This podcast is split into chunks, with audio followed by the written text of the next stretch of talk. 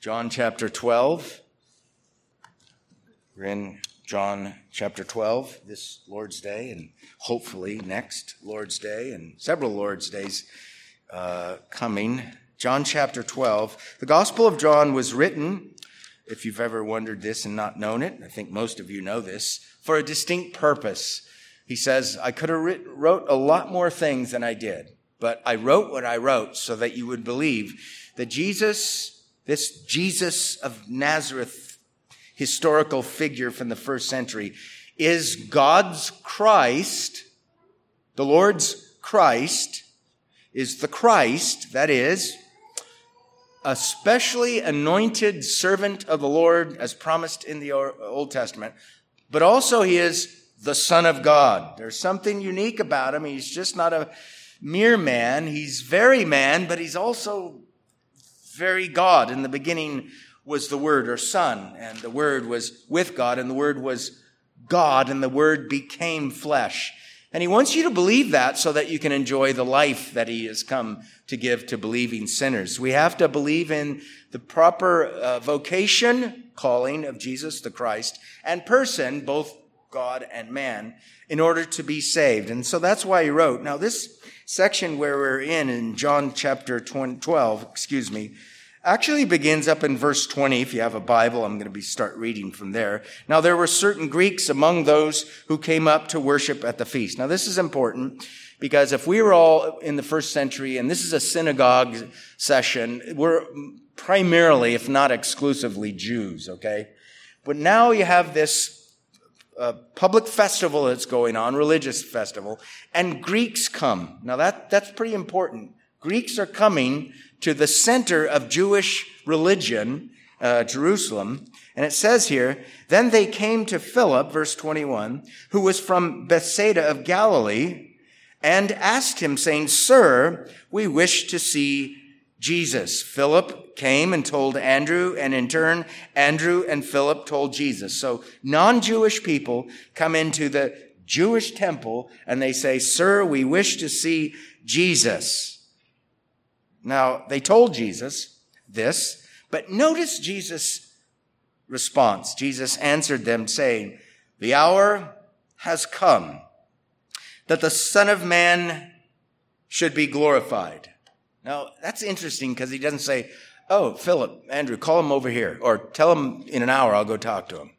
He answers them by making a pronouncement. Okay, Jesus pronounces, asserts glorious things in small compass many places throughout the Gospel of John. Here's one of those. The hour has come that the Son of Man should be glorified. Now, if we're good readers of the Gospel of John, we know that he said before, the hour has not come, my hour has not come, my hour has not come upon me yet. Okay. Now he's saying the hour has come. Right on the heels of these Greeks coming and saying, Sir, we wish to see Jesus. And then Jesus is informed of it. And he says, Now is the hour for my glorification. Very interestingly, this title, Son of Man, is used many times in the New Testament. Most times, I believe, by Jesus. It's used 13 times in John's Gospel, Son of Man, and over 80 times in the New Testament. But in our text, once we get down to our text, it's used by unbelievers, as far as we know, once. But it's the most common title that Jesus affixes to himself. So Greeks are there.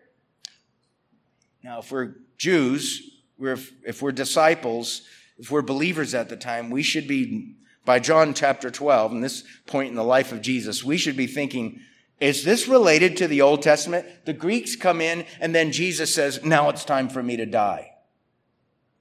And if you take that phrase, Son of Man, and did a search in the Old Testament, you'd find it in a few places. The most prominent place is Daniel chapter 7, verses 13 and 14, where this Son of Man figure, it's a vision that Daniel gets, is seen ascending up to the Ancient of Days, and a kingdom is given to him, and dominion and power and authority and peoples, both Jews and Greeks. So it's a vision about the ascension, the coronation, the current session of our Lord Jesus Christ.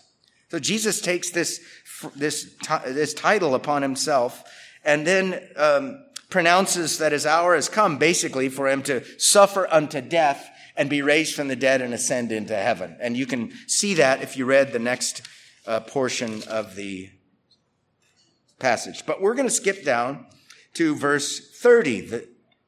Verse 31. Jesus says, now is the judgment of this world. Now is the ruler of this world. Now the ruler of this world will be cast out. And I, if I am lifted up from the earth, will draw all peoples to myself. This he said, signifying by what death he would die. So he's talking about his death. If I be lifted up, just like Moses lifted up the serpent, so must the Son of Man be lifted up from the earth. John 3:14. He's already used this language. Now watch what the people do. The people here are referring to an unbelieving crowd of people. We don't know how many, but we can put ourselves there and see Jesus, a group of disciples, could be some other followers of Christ other than just the 12, and this group of people, unbelievers, Jewish people that are there for religious purposes. But notice what they say. The people answered him, we have heard from the law that the Christ remains forever. And how can you say the Son of Man must be lifted up? Stop there. Did he say, in those exact words, the Son of Man must be lifted up? No, he said, I, if I be lifted up from the earth, I will draw him into myself. But he did call himself the Son of Man earlier in this scene, right? So were they right to put the title onto him? It looks like it. You say the Son of Man must be lifted up. Who is this Son of Man? Okay, so their response has, first of all, an assertion. We have heard from the law that the Christ remains forever. What does that mean? We have heard, we, the crowd, have heard, whether they read it themselves, probably not. They probably heard it at a synagogue instruction hour. It was probably taught to them by their teachers. The Christ will remain forever. We have heard from the law. Now, the law, what does that refer to? Just Moses? No, probably refers to the entirety of the Old Testament, because sometimes the Old Testament is reduced to this phrase, and I think this is probably right here. We have heard from the law that the Christ remains forever. Now, so far, so good. Okay, we got Jesus on one side, and the disciples are probably around him. And then we got the people on the other. We have heard from the law that the Christ, especially an anointed servant of the Lord that's coming in the future, who's now in the presence of these people, remains forever. This is an assertion. They claim that they know something about the teaching of the Old Testament in reference to the Christ, the Messiah. The Christ remains forever. Okay, so if we're there again, and Jesus, and let's put ourselves with the disciples, okay? We're over here with Jesus and the disciples, and they're over here going, we've heard from the Old Testament that it teaches that the Messiah is not lifted up, is what they're saying. Does not die. Because how can he die and remain forever? We have heard that he remains forever. Okay? So this is what they're getting at. The Son of Man who is this Son of Man? If the Son of Man must be lifted up, how can he be the Christ of the Old Testament, since we have heard from the law that he's not going to be lifted up, he's going to live forever? How can he die and remain forever? That's what they didn't get. Okay? Now, you might be sitting here going, what does my life have to do with ancient Jews? If you don't get what Jesus gets at here, you'll die in your sins. So it's pretty important. So basically what they're saying is, now let's put ourselves over here. We're the people. We're saying, hey, Jesus, you got the Old Testament right, and we busted you. You're wrong, we're right. Now, no, I don't think anybody in this room wants to say, well, don't put me with those people. I wouldn't say that to Jesus. You're wrong and I'm right.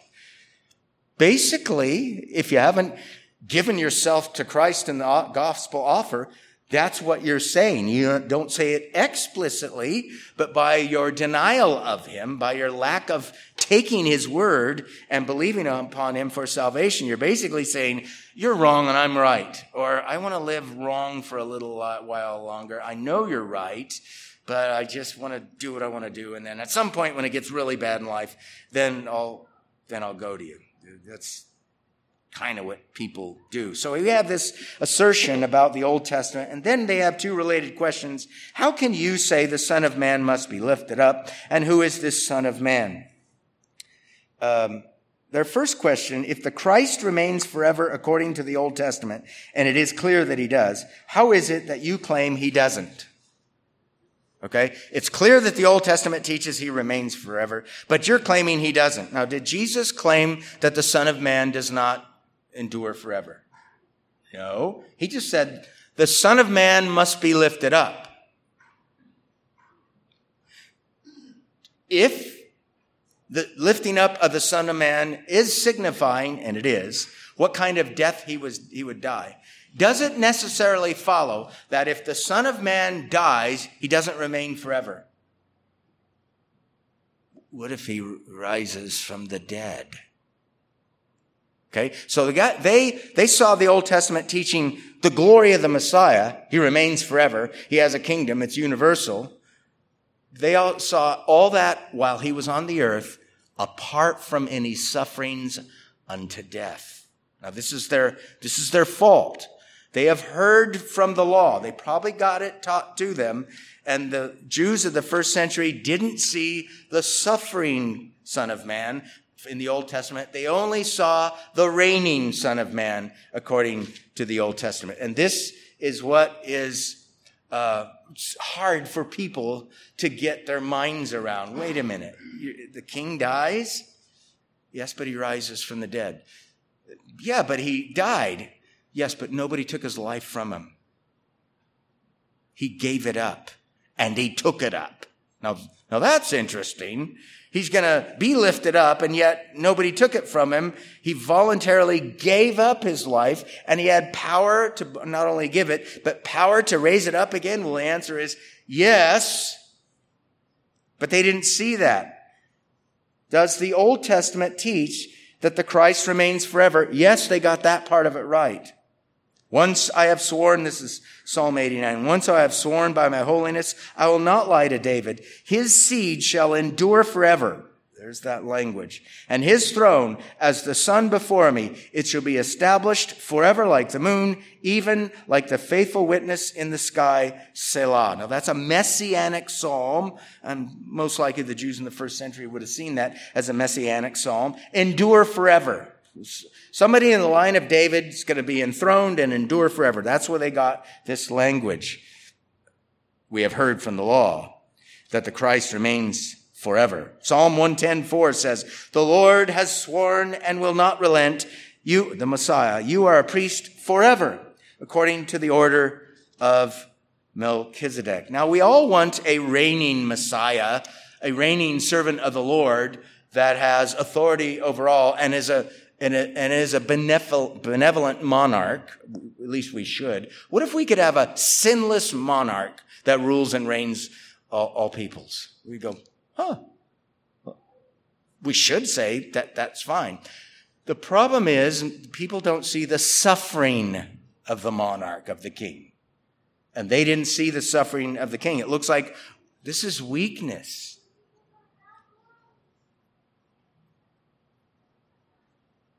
This is folly.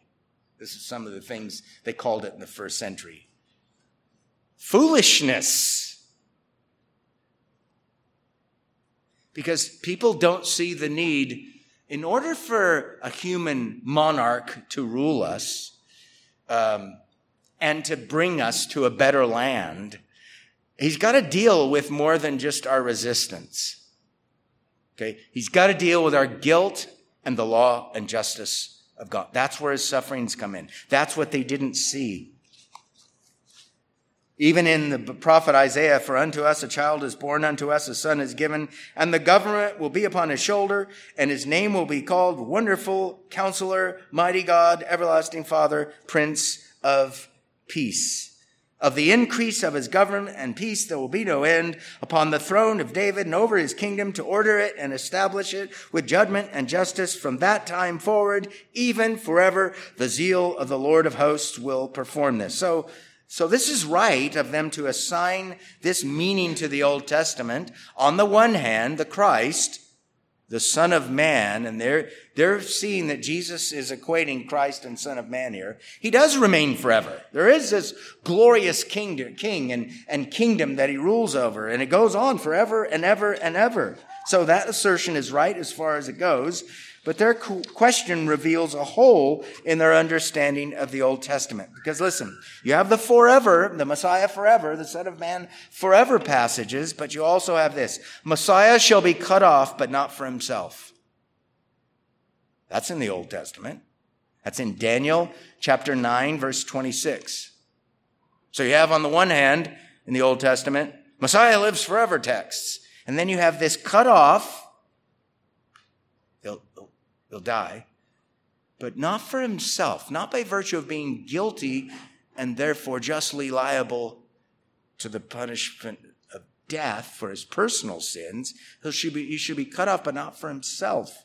Isaiah 53 says he is despised and rejected by men, a man of sorrows and acquainted with grief. Now my soul is troubled. John 12:27. And we hid, as it were, our faces from him. He was despised, and we did not esteem him. Surely he has borne our griefs and carried our sorrows. Yet we esteemed him stricken, smitten by God, and afflicted. But he was wounded for our transgressions. This is what they didn't get. They didn't get the sufferings of the Messiah. They only got the glory of the Messiah from the Old Testament. They were instructed wrongly. And they believed their instructors, and you can see it here. But he was wounded for our transgressions. He was bruised for our iniquities. The chastisement of our peace was upon him, and by his stripes we are healed, and we like sheep have gone astray.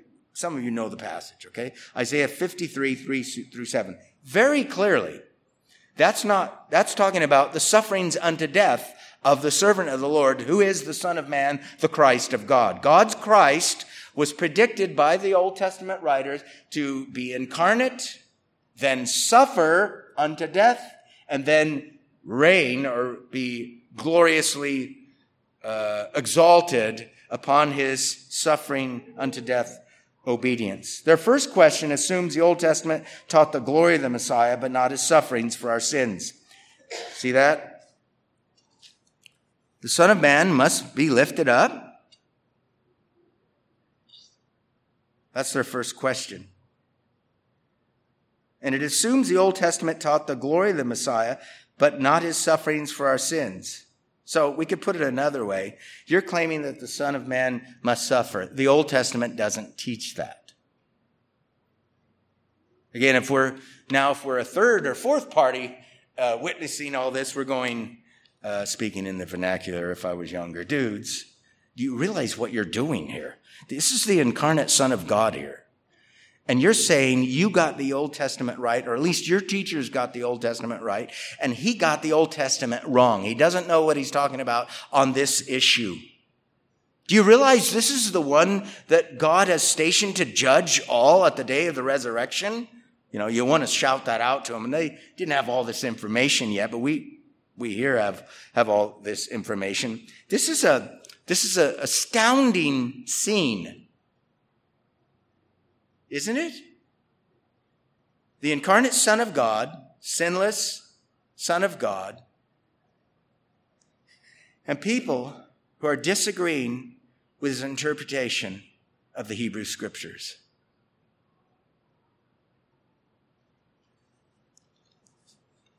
The first century Jews, in large part, didn't allow the Old Testament to paint a full portrait of our Lord. In other words, the first century Jews didn't read the Old Testament as it was intended to be read. And you say, well, what's the big deal? If you know a little about history, something huge happened in AD 70. They lost their temple and basically their status as a God's covenant nation. They were apostates, and God judged them. Matter of fact, you can see this here, and look at the end of verse 36. These things Jesus spoke and departed and was hidden from them. Now that's interesting. They had all this light, this crowd, and we have one of those weird texts. This happens before.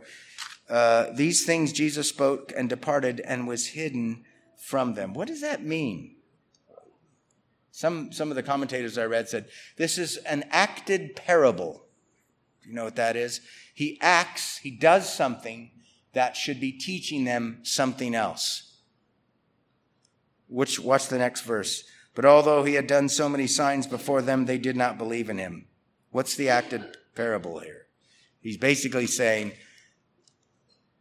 you won't believe in me, you're going to be hardened. And in the first century, the bulk of them did not believe in the Messiah. Paul says, we preach Christ crucified to the Jews, a stumbling block, right? Christ remaining forever was not a stumbling block. You know, I think if we were back there, we'd go, a Christ who remains forever? Yeah, come King Jesus, let's go get him. But if somebody said, hold on, the glory comes after the sufferings. Christ crucified must take place. We'd go, that's weakness. You know what God shows through apparent weakness? His power, right? Read 2 Corinthians, probably the whole letter. That's where Paul's saying, yeah, I'm weak, but God shows his strength through my weakness. And the weakness of the incarnate Son, the weakness in quotes, giving himself up to these people who knew he was innocent and yet accused him of being guilty, seems to be a losing cause, doesn't it? I've said this before. Ironic things happen in the Bible. The serpent gets to the man through the woman. God gets to the serpent through the woman who gives birth to a man without a man. That's irony. Like, whoa, I didn't know that was going to happen that way. This is another one of those redemptive reversals. One of my current living teachers puts that. Like, what? Crucified? They crucified the Lord of glory, and crucifixion to them was a stumbling block. Now, this crowd was right to assert that Christ remains forever, but wrong to assume he could not die and yet remain forever. Now, there's a mystery. Wait a minute. They're right to assert that the Christ remains forever, but wrong to assume he could not die and yet remain forever. How can he die and yet remain forever? What if his vocation as the Christ of God is an eternal plan that the Son of God, the Word of God, in time would assume human nature and be, according to his divine nature, in total control of every event that's going on in the world, including the ones around his life as an incarnate mediator. And it was part of the divine plan that this mediator, this Word who became flesh, who assumed our flesh in order to obey in it and suffer in it for other people, was in charge of his own death, the timing of it. Nobody took it from him. He gave it up. What if that's the case? And that is the case. Then there is a way in which he could remain forever and yet die, because he's dying not according to his divine nature. While he's dying, his divine nature is upholding the human nature. And when the soul is taken from the human body, the fleshly body of our Lord. It's a divine thing that's happening there. And then when it's brought back on the third day into the body of, into the corpse of the incarnate Son of God, that's a divine thing happening. So that on the one hand, yes, he died. His soul was separated from his body, and that was divine justice. And yet he's going to remain afterwards because he is God, the Son incarnate. And he says, destroy this temple, and in 3 days I'll raise it up. Then you can see, okay, he's going to live forever. He's going to be the Christ forever. And yet he's going to also die. Who is this Son of Man, they ask? It's clearly in the context. They know that he's claiming to be this Son of Man. But they can't see how he can be the Son of Man, live forever, and yet be lifted up. Those two don't fit with them. It looks like, you know, at most funerals we're just going, oh, this is disaster and such a loss and all these things. Now Jesus responds in verses 35 and 36.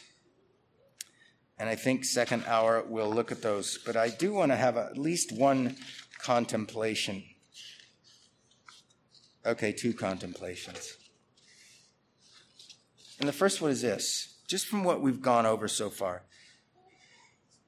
An insufficient knowledge of the Word of God can be very damaging to one's soul. Can you see that in the passage?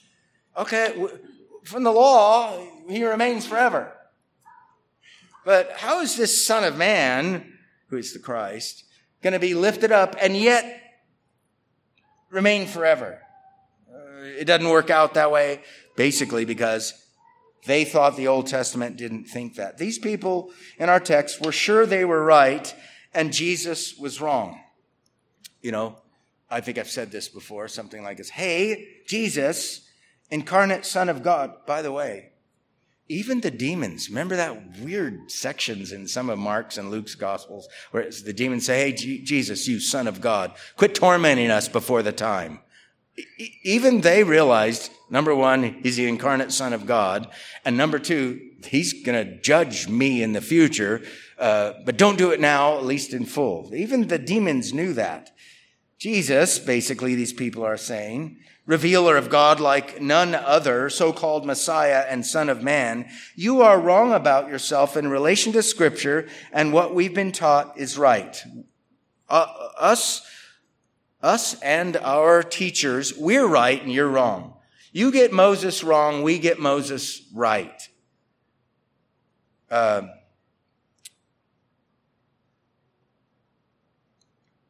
I've said this. In effect, this is what people confronted with the claims of Jesus think. I am right about Jesus. He's not worth listening to or believing in.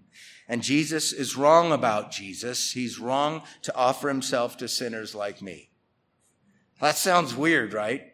Maybe when you evangelize or talk to people, if you put it into those words, it might strike them a little more. So you're basically saying you are right about Jesus and Jesus is wrong about Jesus. So is that what you're saying? You know, now if we were there, if I was there, I might have said that to those people, knowing me. I would have probably said, really? That's what you want to go toe-to-toe with the incarnate Son of God and say, our teachers are better than you as a teacher. We get the Old Testament right. You get it wrong. We're not going to entrust ourselves to you.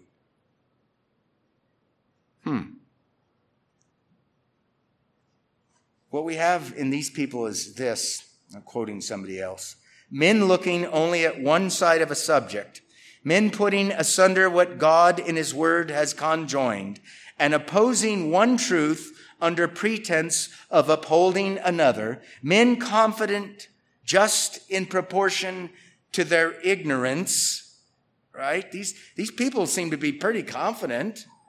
I mean, they're asking Jesus this. Men trying the patience of God and trifling with the interests of their eternity. Men wresting the Scriptures to their own destruction. That's what we have here. Have you ever done that yourself? when we were, any of us were unbelievers? Yeah, because we didn't believe the scriptures. So an insufficient knowledge of the Word of God can be very damaging to one's soul. And then second, Jesus' response to the people is astonishing. I do want to look really briefly at his response to the people. Then Jesus said to them, Psalm 89, Psalm 104, Isaiah 9, Isaiah 7, Isaiah 9, Isaiah 53, and a multitude of other texts in all parts of the Hebrew Old Testament, the scriptures unto this day, teach both the sufferings and the glory of Messiah. That's not what he responded, right? It says here, then Jesus said to them, a little while longer. Now, their question was, how can you say the Son of Man must be lifted up? Who is this Son of Man? Twofold question. You see how he answers it? It's not like a direct answer to their direct questions. Then he said, a little while longer, the light is with you. Walk while you have the light, lest darkness overtake you. He who walks in the darkness does not know where he is going. While you have the light, believe in the light, that you may become sons of light. Now, some of you know Jesus well enough from the pages of Scripture that, you know, you kind of went, of course, he's not going to answer that kind of a question. He doesn't do that. But what does this mean here? Is this like, these are words exclusively of judgment? You know, if it was me and they're going toe-to-toe with me about a scripture thing, at some point I'd probably say, you know what, just get out of my life. I don't want to, I'm going to block you on Twitter, you know, whatever. There is some sense of judgment going on here, right? While the light's there, you better follow it or else you're going to be in darkness. That seems like judgment, like permanent darkness. But there's also hope offered to them, right? There's a little while and you have the light. I think he's talking about himself and his incarnate flesh and ministry on the earth, and he's going to leave there. But he doesn't go toe-to-toe with them. He does not hurl tons of Bible verses at them. He doesn't rebuke them for following the teachings of their teachers. He gives a promise and a warning. A little while longer, the light is with you. Walk while you have the light, lest darkness overtake you. He who walks in darkness does not know where he is going. Whatever that is, it doesn't sound good, right? While you have the light, believe in the light, that you may become sons of light. Now, he claimed to be the light of the world, the author of salvation, the bestower of salvation upon men who are living in darkness. Read the Gospel of John. You can hear that. He is the author of salvation. He is the bestower of it on men who are walking in darkness.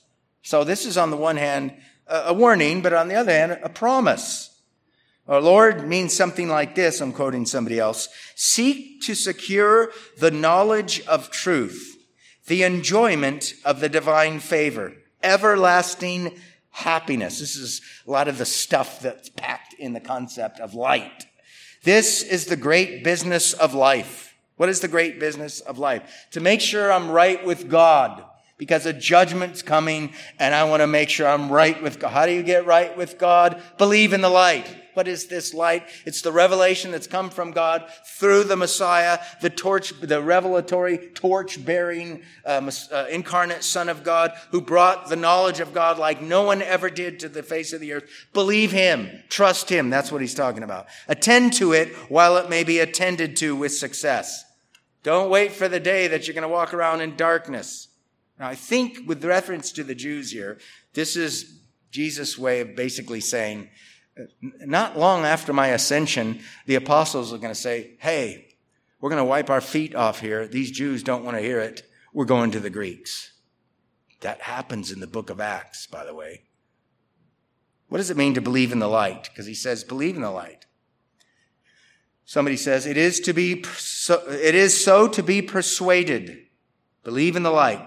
so to be persuaded that he is the light, that Christ is the light. What does that mean? The procurer, the one who gains, and the bestower, the one who delivers or gives of salvation. The great revealer of God, the manifested eternal life and light, the deliverer from ignorance and error and guilt and depravity and misery. This is in one part what it means to be a Christian. I believe that's who he is. That question, it's in the children's catechism, but it's in the shorter catechism as well. Why do I need Christ as my prophet, as one who teaches me? Because I'm ignorant is the answer. Why do I need Christ as my priest? Because I'm guilty. Why do I need Christ as my king? Because I'm weak and impotent, and there's many enemies that are way more powerful than I am. The deliverer from ignorance and error and guilt and depravity and misery. In one word, the author of true blessedness in all its extent, of which light is the emblem. Light is just a figure of speech signifying Christ in his person and work and what he procures, what he gains for us, what he bestows on us ultimately is going to entail what the theologians call the beatific vision, this marvelous, soul-enthralling sight of God with the soul that is exceedingly and abundantly above all that we asked and thought. This blessedness. We look for blessedness because we're creatures created in the image of God. We look for those things in sideways thingies, unfortunately. In spouses, in jobs, in children, in parents, in education, in books. Oh, yeah, yeah. I just nailed myself there. Does that mean we should be hermits and move up into the mountains and hide away from all the things in the world and cut off our electricity and all that? No. Things, creatures, can be used, but they should be used as creatures for God ultimately in our lives. Is a car a creature? We usually think of creatures as like bug, creepy crawlers or something like that, bugs. A creature, a thing created, thing made. Yes, a car is. Did you use your vehicle hopefully for the glory of God this morning? Hopefully you did. You drove it to church. Okay, but that's one thing. It's another thing to have a vehicle for the vehicle's sake or the pleasure that the vehicle gives me, full stop, that's it. Can we utilize what men call vacations?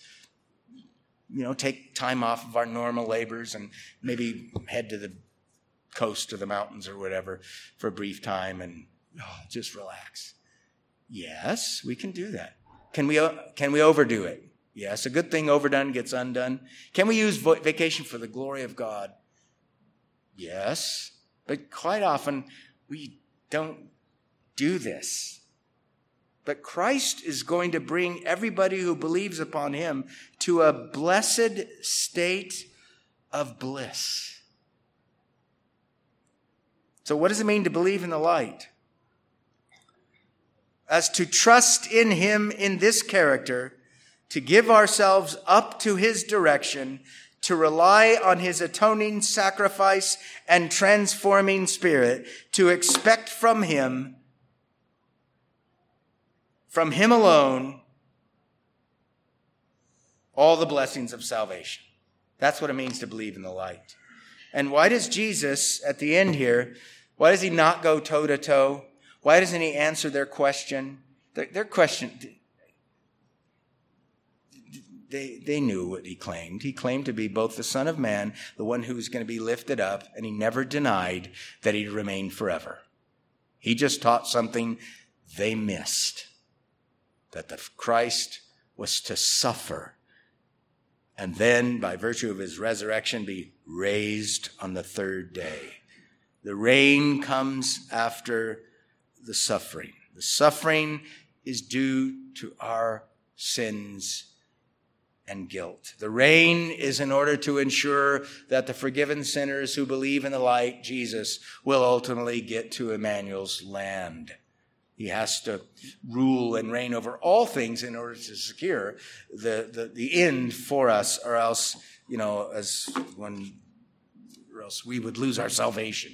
He's got to secure us. He's got to have power over us and over all of our enemies in order to bring us to that which is promised, this bliss of eschatological joy. Great joy, New American Standard book, into the book of Jude there. So anyway, all this to say this.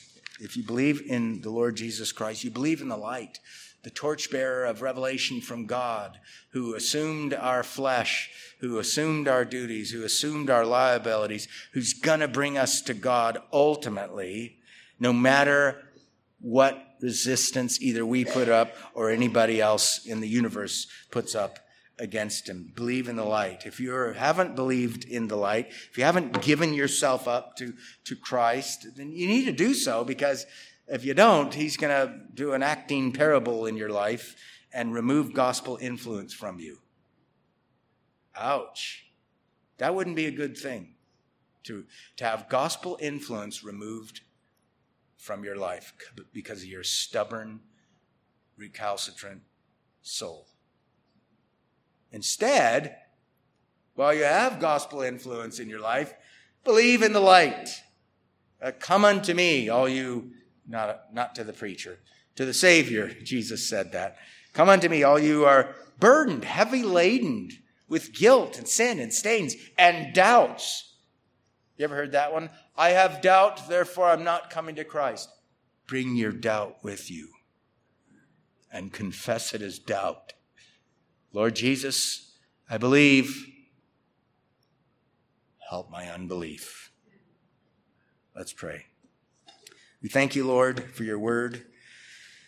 We pray that you would bless it to our souls and help us to respond to it rightly, to understand it does. The Old Testament on its own taught both the sufferings and the glory of the Christ, the Son of Man, and that this Christ, this Son of Man, is the light of the world, the only hope for the forgiveness of sins, the only hope for a ticket to glorification and glory and bliss in that wonderful land, according to the hymn we call Emmanuel's Land.